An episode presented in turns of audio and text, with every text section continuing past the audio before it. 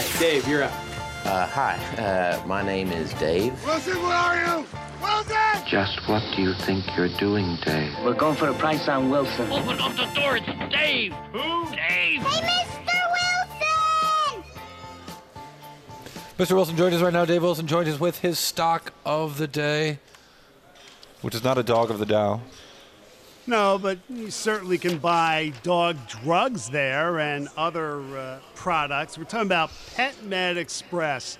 They run an online pet pharmacy, and the web address sort of harkens back to the days when toll free numbers were in vogue.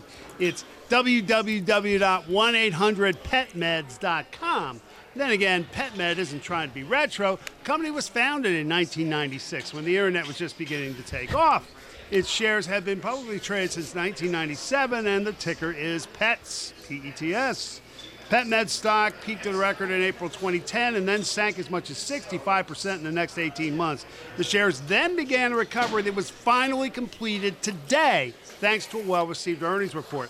PetMed's profit for the fiscal fourth quarter beat analysts' average estimate in the Bloomberg survey by the widest margin in more than a decade. Sales top projections by the most since 2011, and I should point out 83% of those sales were made on its website.